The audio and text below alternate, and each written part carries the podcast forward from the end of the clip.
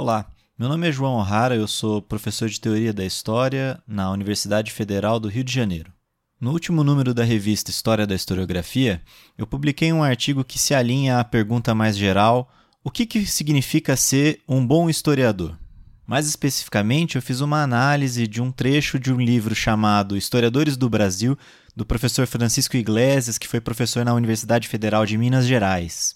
Nesse livro, o Francisco Iglesias faz uma análise da contribuição de vários nomes à historiografia brasileira, desde a historiografia colonial até os anos 70, 80, que é quando o livro foi redigido. No artigo, eu optei por trabalhar com essa última fase da historiografia brasileira, de acordo com essa divisão do Iglesias.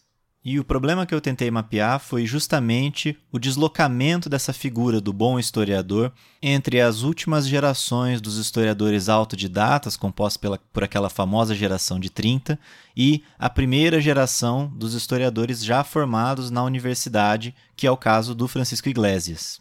Então, para entender um pouco melhor esse problema, eu tomei por referência um conceito, o de virtudes epistêmicas, que um historiador holandês chamado Herman Pohl propôs como chave de leitura para entender a história da historiografia. Mas o que, que seriam essas virtudes epistêmicas? Bom, virtudes epistêmicas são características que a gente considera desejáveis para produzir conhecimento. Então, no caso da história, por exemplo, quando eu elogio o rigor de um colega, a sua sensibilidade histórica, a sua capacidade imaginativa, eu estou fazendo referência a essas características que, de alguma forma, permitem que ele produza conhecimento histórico.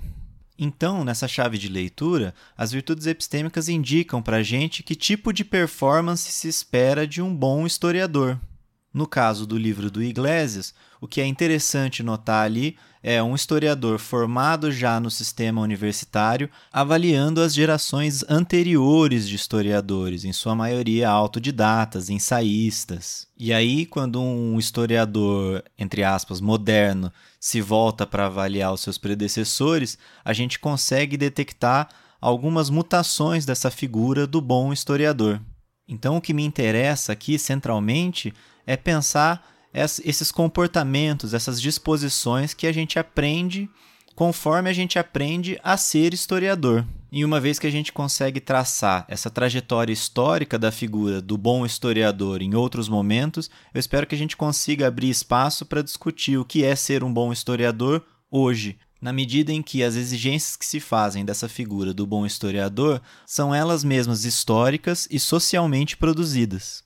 Em suma, o que interessa no artigo é ver como que um historiador formado na universidade e atuante na universidade, ao avaliar os seus predecessores, cria ele mesmo essa linha de divisão entre o que significa ser historiador hoje e o que significava ser historiador ontem, ou seja, delimita um tipo de conduta legítima que se espera por parte de alguém que quer ser reconhecido como historiador. Isso é um pouco do espírito que anima esse texto. Então, muito obrigado e um abraço a todos.